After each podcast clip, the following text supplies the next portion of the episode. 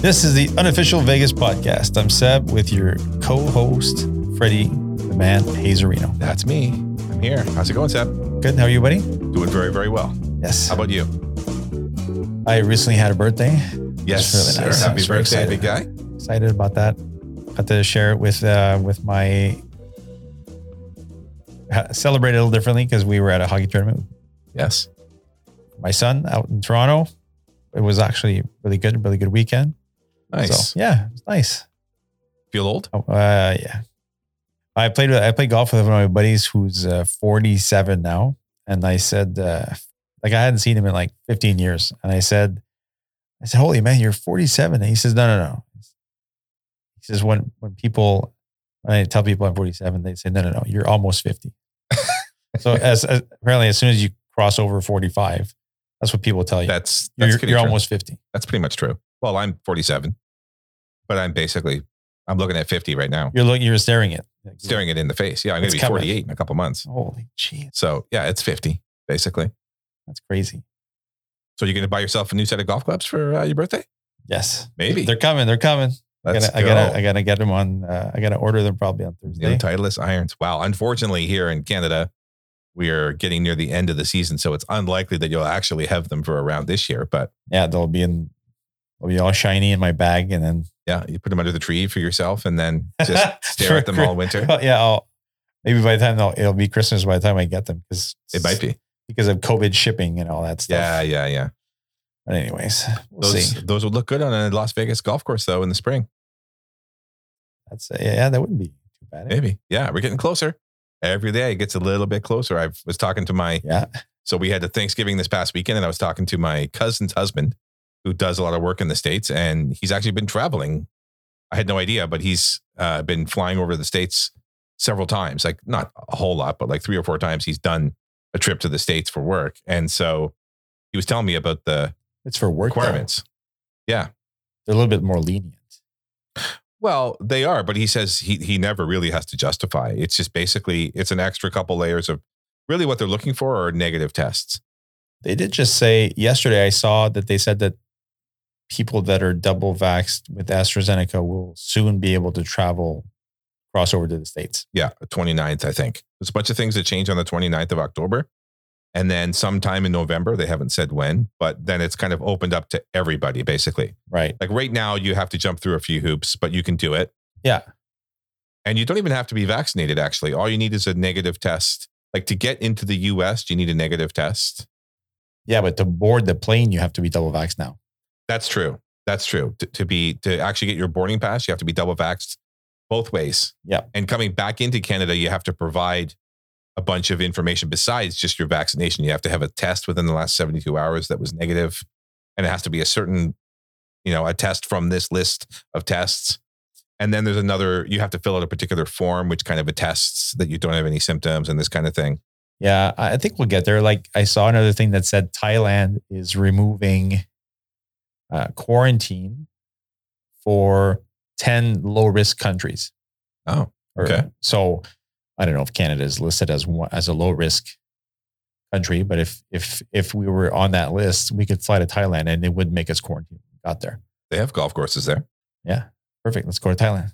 It's the unofficial Thailand golf course. Good food podcast. Some sort of golf. Actually, I have a good golfing buddy who's from Thailand. He's always telling me you got to go.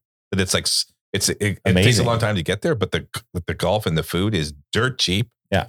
And like beautiful beaches and yeah, supposedly a really good place to visit. It apparently is. Yeah.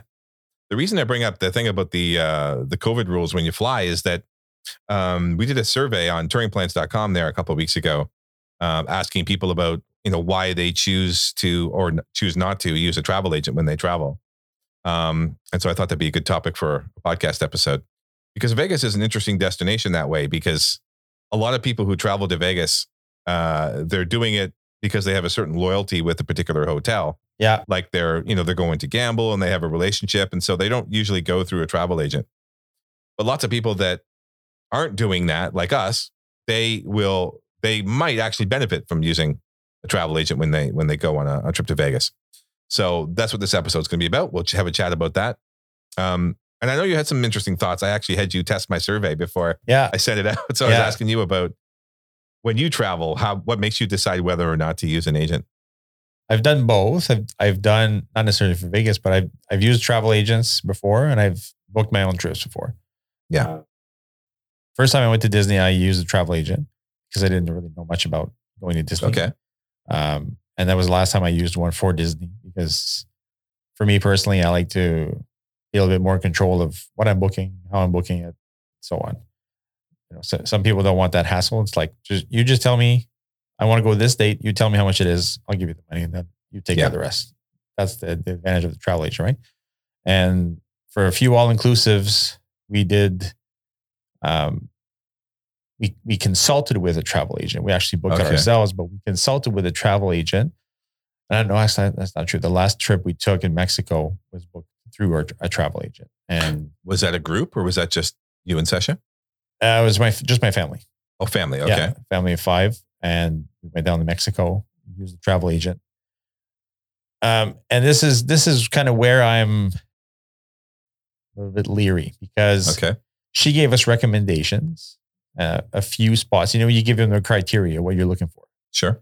We wanted a place that had really good food, and we wanted, beach wasn't so much of a concern. We wanted a nice pool. We wanted, not a huge resort. You don't want to walk your ass off the entire week, and we wanted good food. So, and we had to be a little bit more concerned about gluten-free. Oh, right. Because my wife and daughter are, they're not celiac, but they're intolerant. So that's a concern. So we had to make sure we had a good spot. So, you know, she gave us a few recommendations within our price range, and we ended up booking a place. And when we got there, the resort was huge.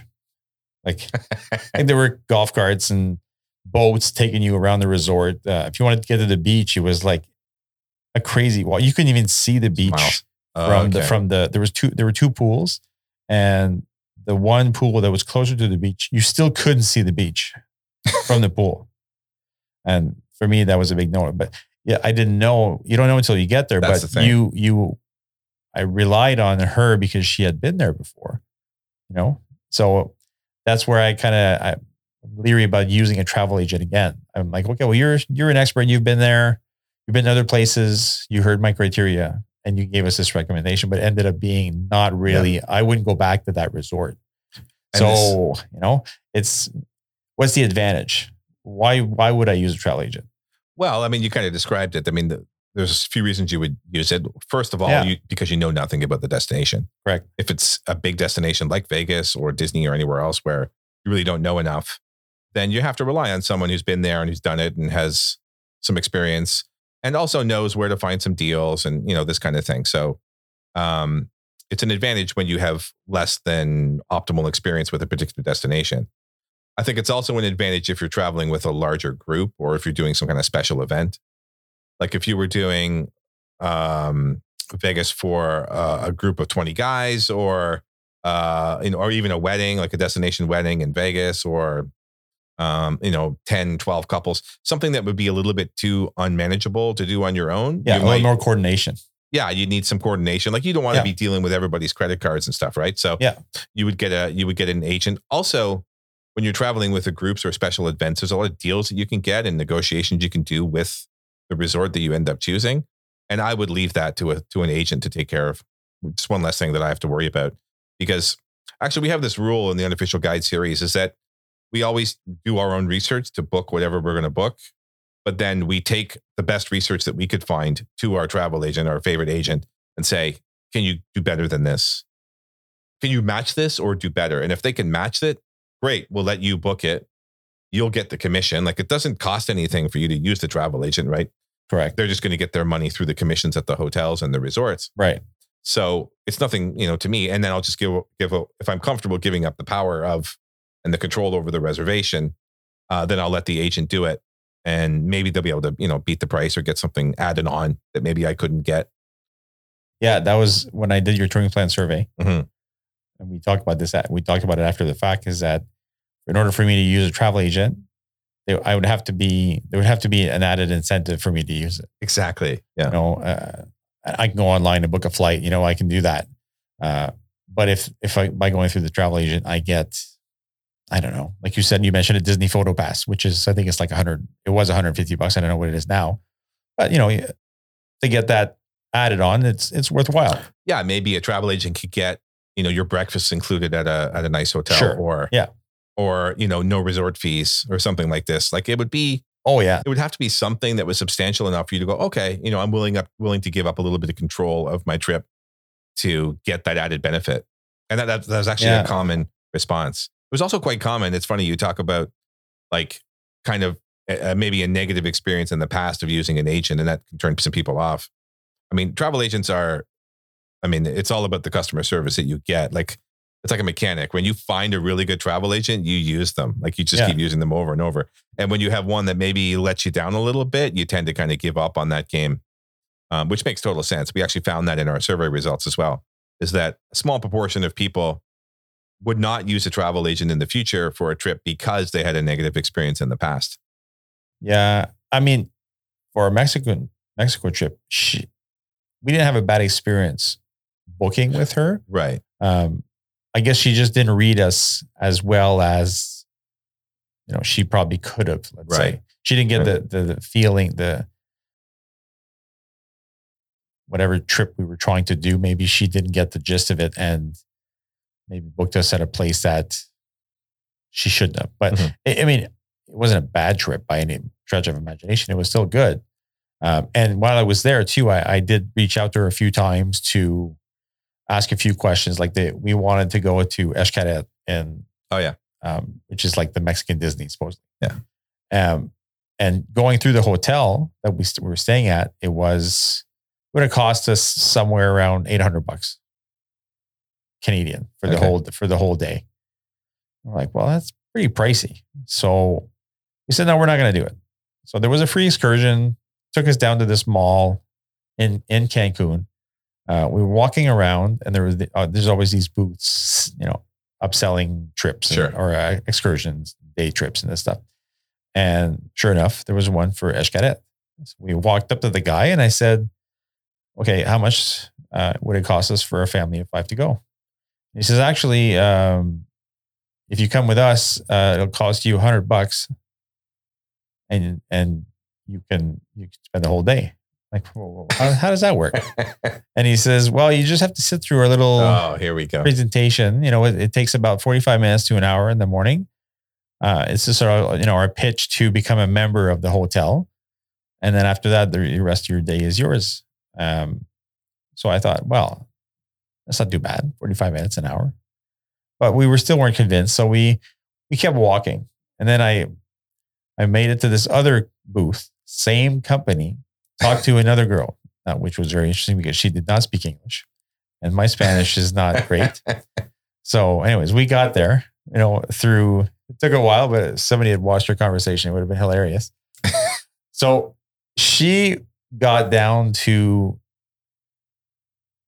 I want to say she got down to like 80, and then she went down to $60, which was like, okay, well, this is crazy. This doesn't make sense. It's basically free. Yeah. It was $100 at the place. Now this lady is now at $60 or $80. I didn't trust it. So I said, no, I'm not doing it.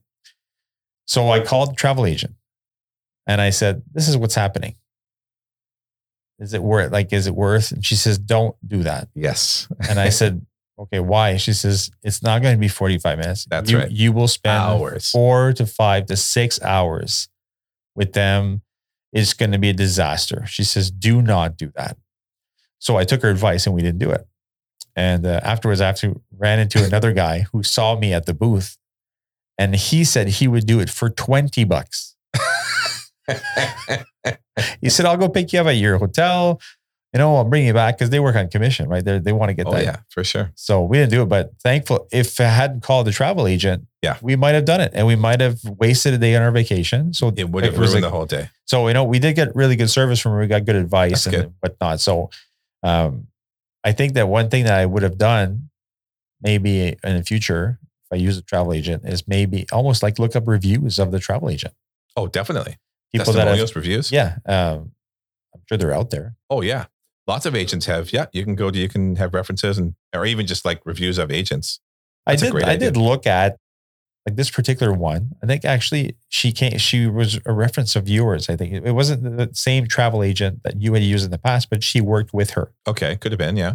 So anyways, we got chatting and I went on this all these websites for travel agents, and it's true. They give you like a profile. Well, this person is better at booking trips for the Caribbean, yep, or Disney or for Vegas or, you know, all these. So there's lots of different types of travel agents, mm-hmm, which I didn't know. Oh, yeah. I thought a travel agent was a travel agent until I found that out. No, they're very specialized now. Yeah. Very specialized. You've got travel agents just for like romantic vacations, yeah, just the Caribbean, all inclusive. Yeah. There are lots of cruising travel agents. And there's actually special, like there's agents for Vegas too. Agents that will help you get gambling rates. Like we could go to, like I know agents where we could go to and say, look, we're a couple of poker players. You know, can you get us a poker rate at one of the hotels? Okay. And with some freebies thrown in and good rates and stuff. And they will take care of all of it. You know, we probably some foodie travel agents too. Lots of foodie travel agents. Yeah. Yeah. Know where to go and sure. I mean, you could picture, and that's a great story about, you know, using the travel agent's advice to not get sucked into a high pressure pitch kind of a thing. But you could see that happening in Vegas too, right? Like you walk up and down the strip and, you know, you're getting some kind of show ticket deal or some guy invites you to take a limo that night to go to some club. And you're like, what's like it happened to us? About? Like it happened to us. In Orchard, yeah, right? Sure. Happens to everybody, right? Yeah. We'll give you a couple drinks. You take this limo, come to this club. Exactly. Yeah. So that's a good example where you could just, you know, text your agent or email your agent and say, hey, I got this deal. What's up with this? Is it worth it or not? Don't do it.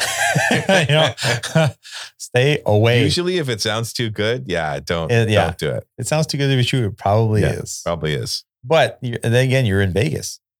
Could it be too good to be true? Like we didn't do it. We didn't take that limo to that club. There are some things, like a lot of people think that tickets for tonight is too good to be true. Like it kind of feels like a street corner, high pressure push, right? But no, it's actually going to save you tons of money on depending on what show you end up going with. You know, it can really save you some money. But again, you got to know what you're looking for and know what the normal prices are. And you need a little bit of information. But I mean, I could actually see you going to a Tickets for Tonight booth, looking at what's available that night, coming up with 3 or 4 options and then texting your travel agent and say, hey, I've got, you know, these 4 shows at these 4 prices to pick from today. What would you recommend? Yeah. I mean, that'd be a great service. I mean, I could see the value there. It also depends on like what kind of a trip is it? Like, is this like a business trip? Is this a trip with buddies? Is it a trip with a bunch of couples? Yeah. You know, is it a budget conscious trip where maybe you want to have an agent to kind of help you through saving pennies wherever you can? Is it a trip where you want to just kind of wing it and do your own thing? Well, then maybe you wouldn't need an agent because you kind of think, oh no, I want to force myself to go through the process of learning about the city on the fly, you know, and I'd rather just do it myself first. And then maybe if I go back again, I'll use an agent to say, okay, you know, this is what I experienced. And next time I want to experience a little bit different. What would you recommend? I think the value of the travel agent would be better for like a Vegas virgin. Let's say somebody's never been to Vegas. You've never been to Disney, you've never been to wherever you're going. Then hire the travel agent that has experience, that knows. I mean, you can research anything these days with Google and whatever. You can find out anything about any hotel, any show, whatever. But the travel agent like usually has been to where you're going, or they've stayed at many hotels. They can tell you exactly how it's going to be. You know, anybody can read your review. And most of the time, when you read reviews, like, you know, I'll give an example of TripAdvisor, which is awful because most of the time the bad ratings are from people who just want to complain about something. TripAdvisor is one of the worst things to happen to the travel industry in the last 30 years. I mean, the exception to that, I would say, is we went to a place in Mexico, just my wife and I, a few years ago, and we used we hadn't been down south in a while, so we said, oh, we'll splurge a little bit more here, and we went on their top destinations, like the best of. They have like their awards every year, and we looked at what was number one for like romantic all inclusives in the Caribbean, and we went to that place, and it served us well because it was It was amazing. Oh, good. You know, probably I don't think I'll ever go to a place that better than that. But it usually, if you start reading reviews, it'll be, oh, we were disappointed about this or disappointed about that. Like, who will come back from a trip and be happy with it? And it'll take the time to go and say, this was really good. Usually people will say, oh, this was terrible. I got to write about this. Yeah. And they'll give it like a 2-star because one night they went somewhere and their food was lukewarm. You know, like they'll write a review about something that is just, the rest of the trip could have been fantastic, but because they had 1 5-minute tick, you know, on their... It's a response bias. These are people that are choosing to say something because they have something to say. Yeah. It's not a random sample of people. Then you collect their, the average rating that people would give. So it's heavily biased. Yeah. And I mean, when we were looking our Mexico trip, I keep saying Mexico. We, I had seen a few places off of TripAdvisor and I thought, okay, well, these would be good. And I checked with the travel agent we ended up going with and another travel agent I had used in the past. And both of them said, yeah, don't go there. But I'm like, TripAdvisor had these amazing reviews. Don't go there. Because it could be hacked too. That's another problem with TripAdvisor. Yeah. That you can create bots that'll just hammer out the fake positive reviews to drive up the ratings. Yeah. It's a disaster, that place. It's awful. It's awful. Because the other thing too is that you've got, I mentioned that, it's negatively biased so people can put their, their junk on there. Yeah. But you also have no idea what that person's frame of reference is. Yeah, exactly. Like how many places have they been to? Like is this the one and only place they've ever been? Have they been to 100? Like you have no idea what their frame of reference is. And this is why the unofficial guides are still around despite, these TripAdvisor things. You need an expert that knows the industry that can go to all of these places and objectively review them for you so that you can really get a sense of how they compare to each other. Because it's the same team of people with the same criteria going to all these resorts and rating them according to a standardized list of, checkboxes. Of course, there's always a little bit of subjectivity about what they're seeing. But in general, you need that kind of expertise to get an actual review, a comparable review of places at a destination. I mean, that's why, in the Vegas book, when you look at our ratings that we go like down from the top hotel down, like it's pretty much universally accepted. Like it's... most people that follow the ratings of the hotel casinos and the unofficial guide to Vegas are going to pretty much agree with the rating. You don't see a lot of dissent. People don't write into the author and say, hey, what do you know? You gave this hotel a 96 out of 100. It was terrible. That just doesn't happen. Yeah. I find too that you, like you said, it's like finding a good mechanic because you have to build trust with that travel agent that what they're telling you is true. Especially if you're somebody like me who will research everything till you're blue in the face, no matter what it is. I'm going to look at every possible search in Google. I'm going to look at every possible angle to go somewhere. And it's tough because this last trip that I took, 2 travel agents said one thing and then reviews will say something different. Yeah. So if you build that trust with your travel agent, you don't even need to go and research. You're like, okay, my travel agent says, and so my last trip I wouldn't go back to that particular resort, but it was a first time experience with that travel agent. Right. It could have been a fluke, you could also, it's like a relationship, right? You need that. Maybe, it's tough though, because you don't want to like do 2, 3, 4 trips until your travel agent gets to know who you are. That's a lot of money spent to potentially go on bad trips. So I think you almost have to like go with a word of mouth from somebody who's used this travel agent. Yeah, sure. Have lots of, if I were to give somebody a tip, I would say like have conversations on the phone with your travel agent. Don't just text. Yeah. Interview them. They will interview you in the same time. They're trying to figure out what you're looking for. What's your personality? Because it all matters. So it would be the same for Vegas. You don't want to go to Vegas and end up in some hotel that really doesn't match, or they send you to a couple of restaurants that are just not for you, but you trusted them, right? So you need that. You got to talk with them. You got to chat with them. Yeah, for sure. If you're going as a couple, have both people on the phone, chat many times. Don't just call them and say, I want to go to Vegas. They'll set you up and you're done. Yeah, that's right. No, you have to go deeper than that. Yeah, you have to. Yeah, treat it like an interview. Yeah. Treat it. And remember that there are some travel agencies that actually charge you a fee, and you want to basically stay away from those. There's no need to go to an agency that charges a fee that most legitimate agencies are going to get their money from commissions of the hotels. And so you do have to be a little bit concerned about maybe hotels or hotel packages that are giving bigger commissions. But in general, if you have a reasonable amount of trust with your agent, you can pretty much decide that, they're going to have your best interests at heart, because they want you to book multiple times, right? Yeah. They want you to have a good trip so that they book with you again. So, so it's in their best interest to make you happy on this trip. So most agents are going to work pretty hard to do that. Well, how would you know if they're pushing a hotel because they're getting a higher commission? Yeah, that's a tough one. That's something you have to look at on Google. Like you could Google like commission rates per hotels and resorts and whatnot. I'd go online, check that. That's a good question. Yeah, I think with a little bit of digging, you could probably find that out. Most hotels in Vegas are going to be pretty standard, like the same amount of commission. Probably, yeah. I mean, obviously, any kind of upgrade is usually an upgrade in the commission to suites. Like a lot of times, an agent, if you give them a certain budget and you say you want to stay at the Aria, which is a bit of a more expensive hotel, they might say, well, take that same money and get a suite at the Tropicana or something like this for the same price. Go down in hotel level, but keep your budget the same by upgrading to a suite. There might be a little bit of a commission thing going on there. There may not be.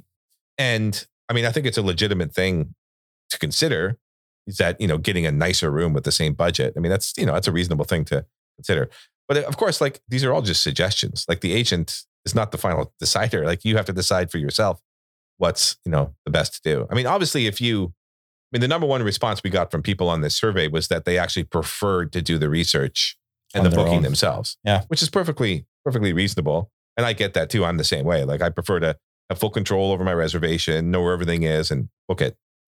But like I say, if it was a larger group that was a bit more to handle, or if I had a special event to manage, I probably wouldn't want to risk that on my, I wouldn't trust myself to be able to organize that. I'd want the help of an agent, to do that. Yeah. Well, 20 years ago, everybody was using agents, probably more so than today. Pretty much. Yeah. Cause there was no internet. You didn't know anything about these places. No. Yeah. No Google. There's no TripAdvisor or whatever. There's no reviews, were few and far between. Yeah. You could look it up in the encyclopedias. Yeah. That's about it. Unless you knew a couple that came back from somewhere. Yeah. Had no idea. And even if they did, they used an agent to get there. So probably, yeah. So it's got to be tough for travel agents to stay afloat. Another good thing, it is, but I think it's a credit to good agencies that they are still around and still thriving. Yeah. Like at Touring Plans, we started a travel agency last year during COVID, of all things. And I mean, we're making crazy business. There's lots of people that are using agents to book their trips. So, I mean, there's some value obviously in the service. Well, that's a good point, because, an all-inclusive, you don't need planning. You're there. You need to pick the resort, though. You pick the resort, yeah, and then you're there, and that's it. Whereas Disney or Vegas, there's a lot more planning involved there. There's a lot of restaurants to pick. There's a lot of shows, just experiences, a whole bunch of stuff. So I think, even though you might not get an incentive to use a travel agent, like I mentioned at Disney, if you got a foot, because I've been to Disney many times. I don't need a travel agent to do it, but somebody who's never been, there's probably a lot of value there. Yeah. A lot of value. When you go on trips, do you usually get trip cancellation insurance or travel insurance? You never? Never. Is there a reason for that? Does she feel like you don't need it? I don't need it. Yeah. It was actually one time I did get it because it was cheap. Okay. And two, I have a really bad back, as you know, Freddie. And I was concerned that what if my back locks up or something just before the trip? Right. So I did take it, but it was dirt cheap. I forget how much it was. It was something ridiculous, like $75 a person. So we took it. That was the only time, though. Other than that, I would never. Yeah. If I was someone that needed trip insurance or wanted some kind of travel insurance, then that would be another thing that would sway me towards getting an agent who maybe understands the terms of those things better than I could myself. Yeah. There's a lot of loopholes in that. A lot of loopholes. If you're cruising, there's a lot of that. Like, what do you do if your flight is delayed for a cruise and you've got the before and after the cruise hotels to worry about and cancellation of those. And I think that might be a reason why we're seeing so much, so many bookings on our new travel agency is people are concerned about the COVID rules and also cancellations. Yeah. So it's great to have an agent at your side that can help you with, like, if we were booking a Vegas trip now, I'd probably consider going through an agent and getting whatever cancellation we would need to cover us if there was a COVID outbreak or some other outbreak, or they just close the border, like stuff that you didn't think would have happened 10 years ago. Now it's like we're faced with it. So that's good to have a travel expert in your corner to help out with that kind of detail. I guess it depends too how much it is. Like, I think our Disney trip was like 10 grand and it's all relative to the price of the trip. And it was like $150. Yeah. Obviously I'll do that. But if my flight to Vegas is $200 and the insurance is $150, yeah. Obviously I'm not going to take it. No, of course. Yeah. I mean, in that situation, you can even, and this is something people don't often know, is that even if you book a flight, even though it's not refundable, the airline almost always will give you credit if you can't make that flight for some reason. Yeah, but with limitations, it could be that there's you have to use it within the next 12 months, usually. 12 months or... Yeah, but for someone that travels often, it usually isn't a big deal. Right. But there is compensation you can get, especially, I mean, you should always cancel ahead of time and say, look, like for whatever reason, and sometimes they'll let you rebook for free. Sometimes, if there's a difference in the fare, you pay the additional cost, or there might be a one-time fee or something. But like if you're really in a pinch, it can often be about the same price as it would have cost for insurance, so, but you're right. It totally depends on what trip it is. And yeah, like if you're flying to Vegas for a weekend, staying at Bally's for $15 a night, like we would. Yeah. Then you're not going to turn it back. No, you're not going to get canceled because who cares? Like it's only a couple $100. Yeah. There was something that I remember you and I talked about, and it was when you book your seats, you book your flights, you pre-reserve your seats. Yeah. And, like I'm 6'1", 250 pounds. Like I need some space, right? So do you spend the extra money to get that, the few premium seats that you get? And then I remember you said, well, if there's somebody in first class, you always kind of hang out, you don't board yet. Then they might tell you, is there any volunteer that would go up front or whatever, for whatever reason? I know it's never happened to me before, but I don't know. It's happened to me a few times. Sure. And what was that? There was a term for that. I forget what you said it was. Something about... They have a standby for first class, but that's if you get a certain status with the airline. Like if you travel enough with the airline. That's it. And they know who you are. And like, yeah, then you're kind of first in line to get bumped up to first class if the need be. Right. It happens once in a blue moon, but not too often. Yeah. You're always kind of... You're hoping, you're like, please come on. Just wait around. Yeah. Some of the airlines have an actual system, like where it's like you say, hey, I'm on this flight, put me on the waiting list for an upgrade. We talk a lot about upgrades for hotels and whatever, but we don't talk about upgrades for flights. No, we don't. Yeah. And Len, my boss, he's big on sitting at the front of the plane. Really? Eh? Oh yeah. He's like, I'm 52. Like I've got the extra money now. Like if the flight's more than 4 hours, I'm sitting up front. I'm paying double the price or whatever it is. And I got to tell you, man, the few times I've done it, it's pretty nice. It's so pricey. Nice. It's extremely pricey. It makes no sense if you're on a budget. No. Like you could pay, I don't know, let's say your flight is $200 in a regular economy class. And then you want to go first class and it'll be like $600. Yeah. Yeah. Or it might even be $1,000. Yeah. Maybe.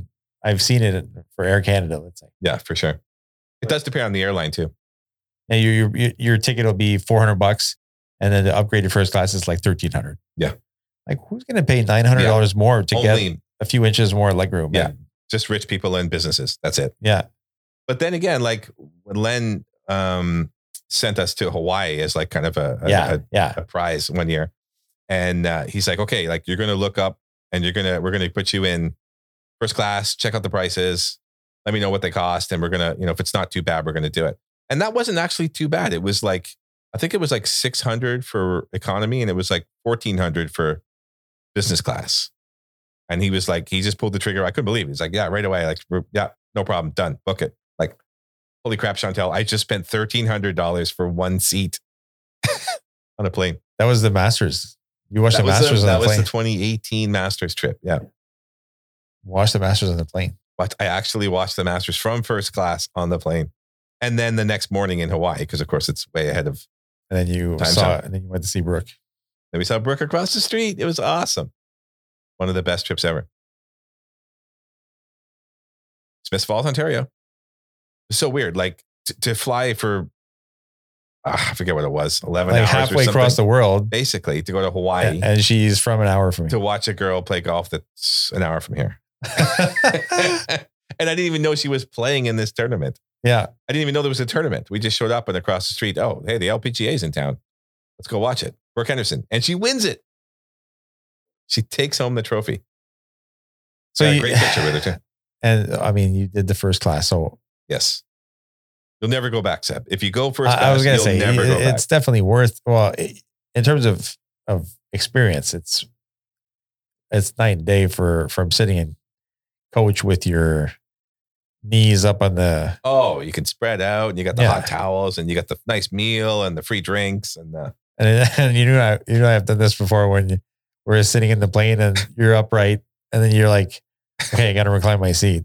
And it reclines like 3/4 of an inch. And it's like, the sweet relief. It feels so good to rest my feet a little bit. But on a flight home from Hawaii, our first class seat, I forget the name of the plane or the model of the plane, but it was one of the, on United, they have like the full stretch out beds. Okay. So like we had the full lie down, feet up, your own TV, everything. It's like, unbelievable. It's unbelievable. And the food and everything is so much better. Right? Yeah. Food. I mean, it kind of makes sense for a Vegas trip to start with the Jack and Cokes on the plane before you even get to Vegas. Is the booze complimentary when you play first class? Of course. Oh, well, there you go. What do you want? Anything you want, sir. So that's our tip for our listeners. You go to Vegas, you got to fly first class. One day we'll do it. Well, you're offsetting it. If you're staying at Bally's for $25 a night, maybe you could afford the extra. Maybe you can afford the extra $400, whatever, for to fly a little bit. You know, yeah. Because we flew. I mean, I hate it. I hate it. I always get crammed, and you know, I understand that the person in front of you wants to recline their seat, but you always want to like just knock on their seat and go like, "Can you just like I'm already crammed in here, like." Do you need this little extra whatever that you're gaining by reclining your seat? You're not reclining it 2 feet. Like yeah. And then the little food tray, which is already too tight anyway. Now it's up in your, under your chin. Yeah. Look like an idiot trying to eat with your little giant hands. Yeah. Like for that person to recline that, you're not gaining much, but it makes a big difference for the tall guy behind you that's already wedged in there. And this is what I said to you too. Like when you ask about, should you reserve seats? It's like, if you are particular about what seat you're sitting in, then you got to reserve your seat. You can't take a chance. Because otherwise you'll be, Johnny back row next to the bathroom with the no recline and the engine just like for 5 hours in your ear. We did that actually when we went to Disney. We were the last back row. But it was kind of nice because we had an empty seat. So we're five and it's three on each side. Yes. On each row had 6 seats, but they keep one open in case, I don't know if it's for a flight attendant, I forget. They always keep one seat empty in the back. For crew, yeah. And it was empty. So we were able to spread out, space out a little bit, nothing crazy, but a little extra seat. You know, at least you're not knee knocking with a stranger or something. That's the worst. Yeah. Like when I came back from Jamaica and we were with Sunwing, just my wife and I, and we booked our travel agent.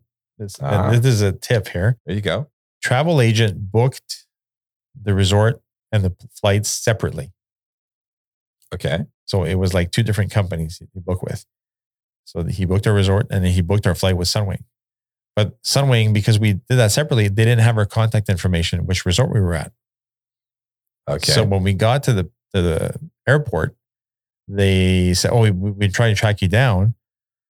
We were thinking our flight was like in 3 hours. No, our flight was in like 30 minutes. Like we almost missed the flight. You had to book it to get on. Well, yeah. Like you had to rush through through the airport.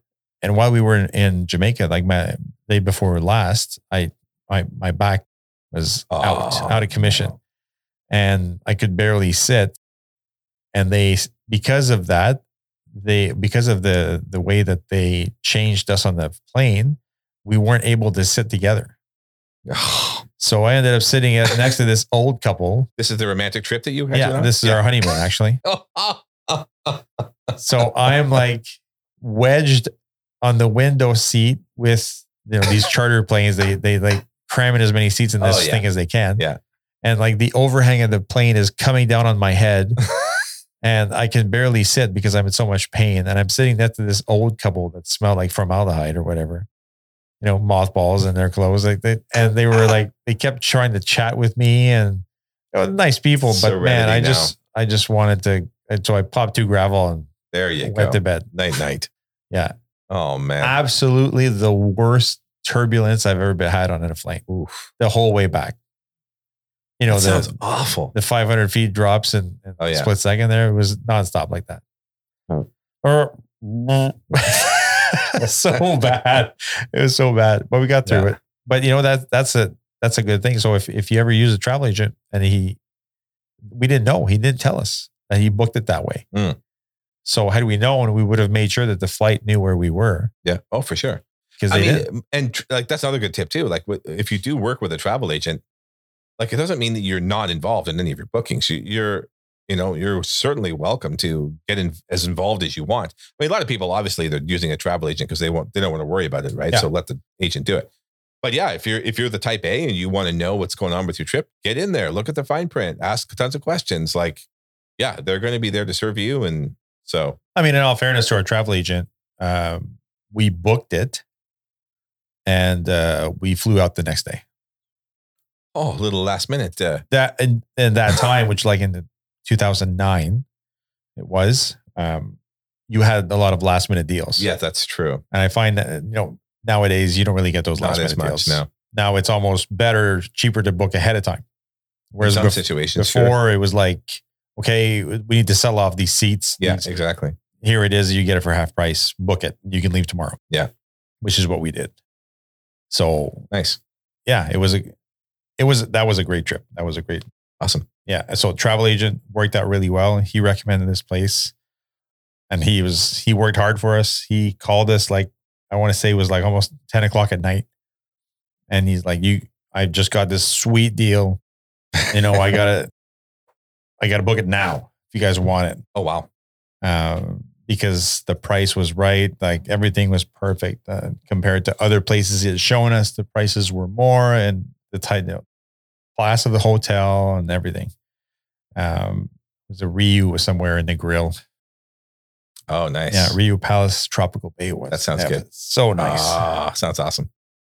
So, to do it like that, it worked really well because he did everything for us and got us on the plane the next morning.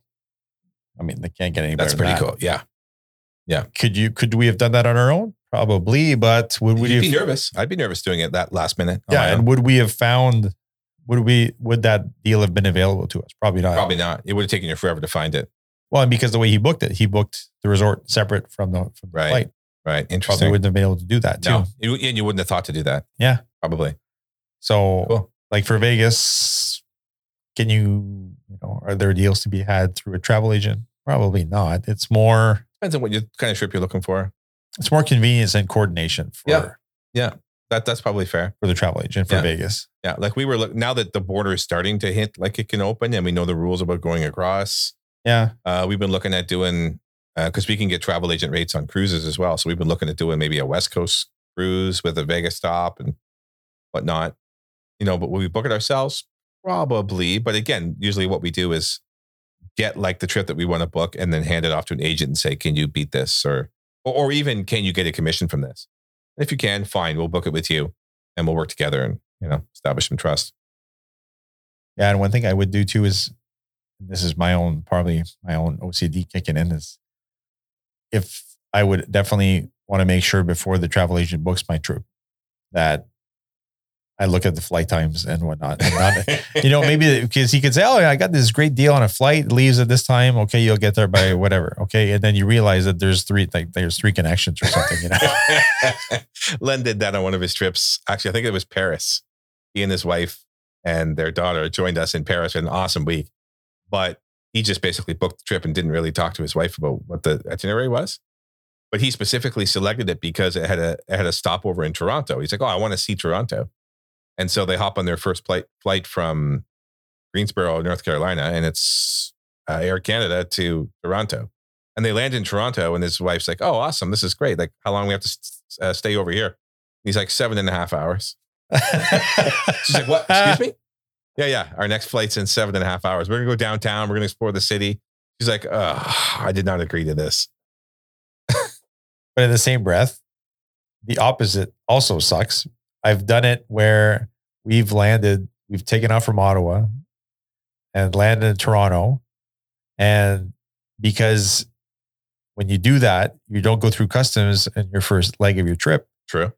So when we landed in Toronto, well, now we had to hightail it through customs. Pretty clear. And, and your luggage and everything. Because then you got to get your luggage, bring your luggage over. Like, it was a nightmare. Yeah. It's not running like anymore, but back then it was. Right. We ran across the airport to get over there. And then we told them, we got to, our flight is in like 45 minutes here. And they said, oh, okay. Well, here, we'll make you go this way. And okay. So they ended fast pass. And it's basically a fast pass, right? And when we came back, it was the same thing. We landed in Montreal, did the whole customs thing. Yeah. And then I had to get our luggage, hightail it to get to the connecting flight, and like literally sat in the plane and the plane pulled it away from the... Oof. They're probably waiting for you. They were waiting for us. Yeah, that was hectic, crazy. Oh, I miss it though. I love it. I love the airports. Did I ever tell you the last time we went to Mexico? I want to say Mexico or Disney. I forget which one it was, but we were sitting in the airport waiting for a flight. It was early morning, like super early.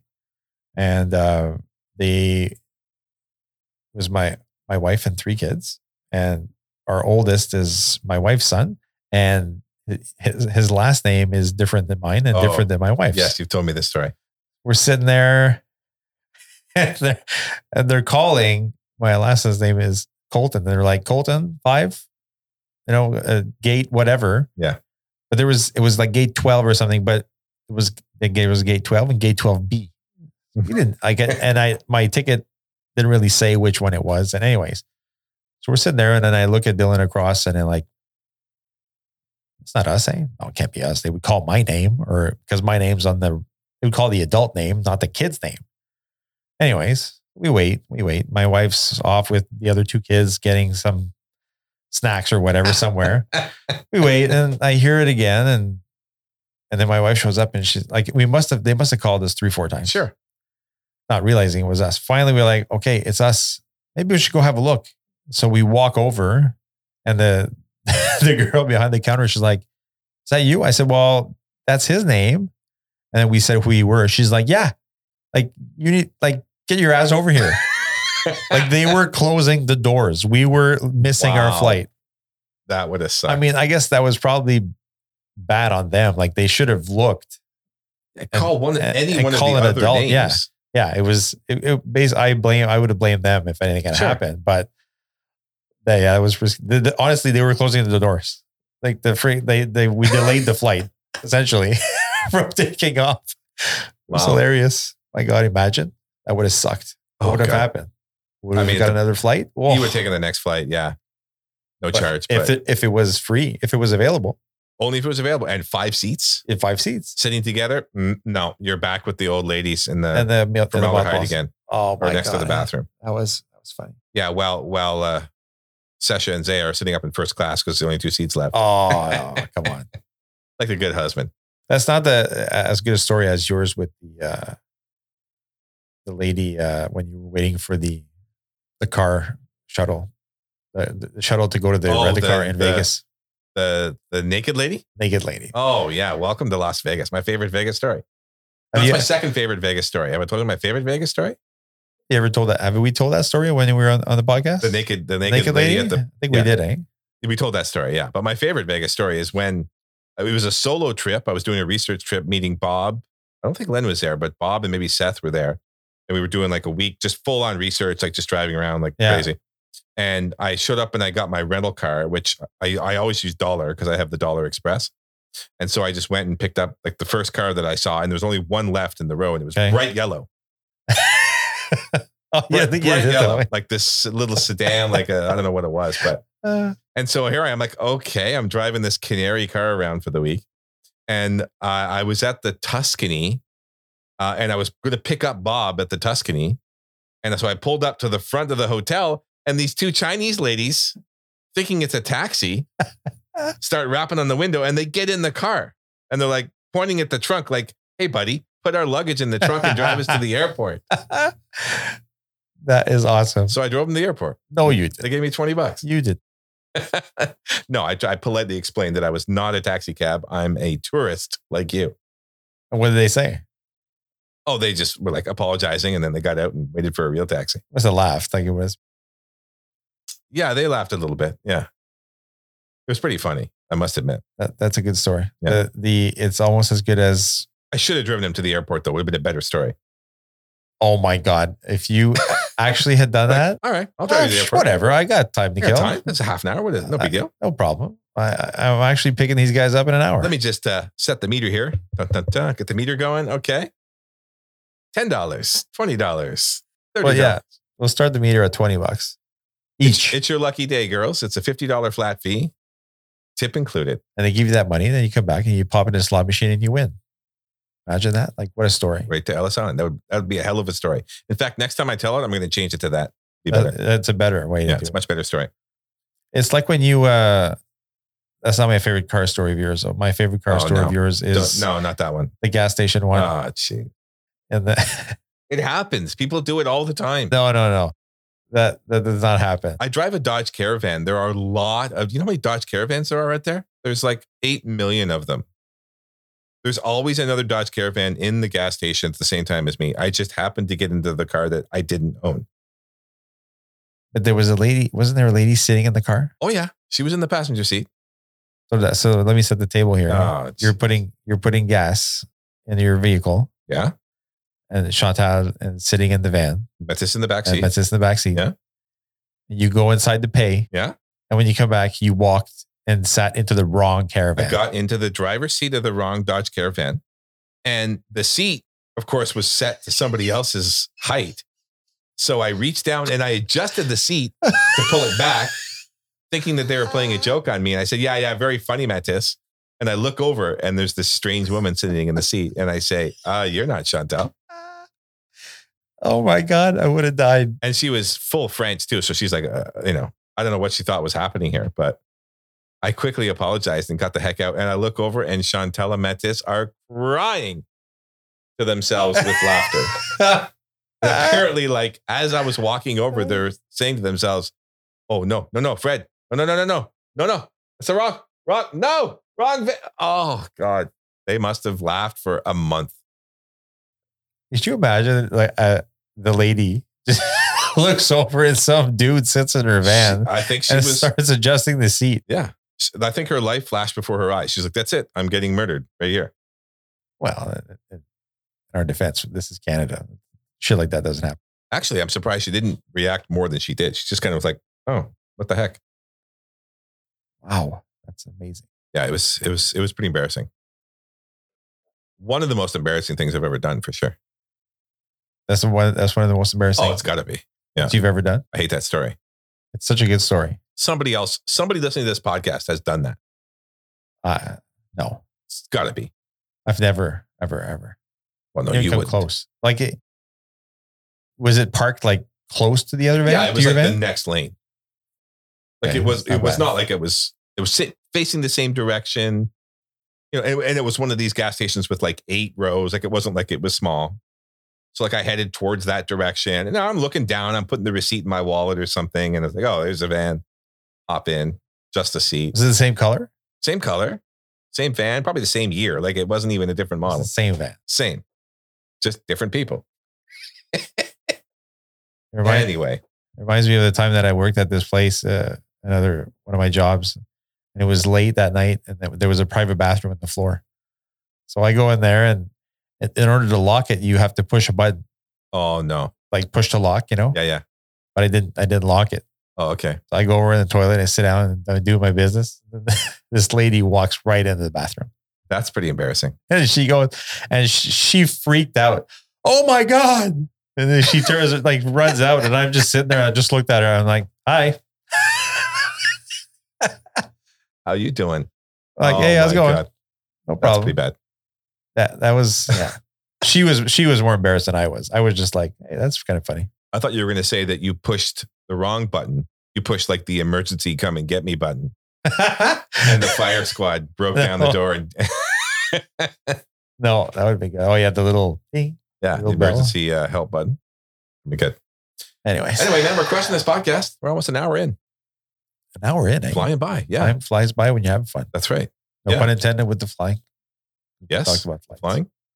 Yeah, and anybody out there that wants to try out the new Touring Plans travel agency, you can find that at touringplans.com/travel, and we actually have it all set up so you can get a no obligation quote for any trip in the world, Disney, Vegas, cruising, anywhere. Highly recommended.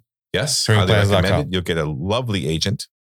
Even if you're not going to Disney, if you're not going to Disney right now, anywhere, just check it out. Basically, we've booked like Peru, we've booked Thailand, we've booked everywhere, all over the world, every cruise line. We've got like 20 agents, and they're all like super experts in all these different destinations, and they're really, really good. We picked like the cream of the crop to bring them in.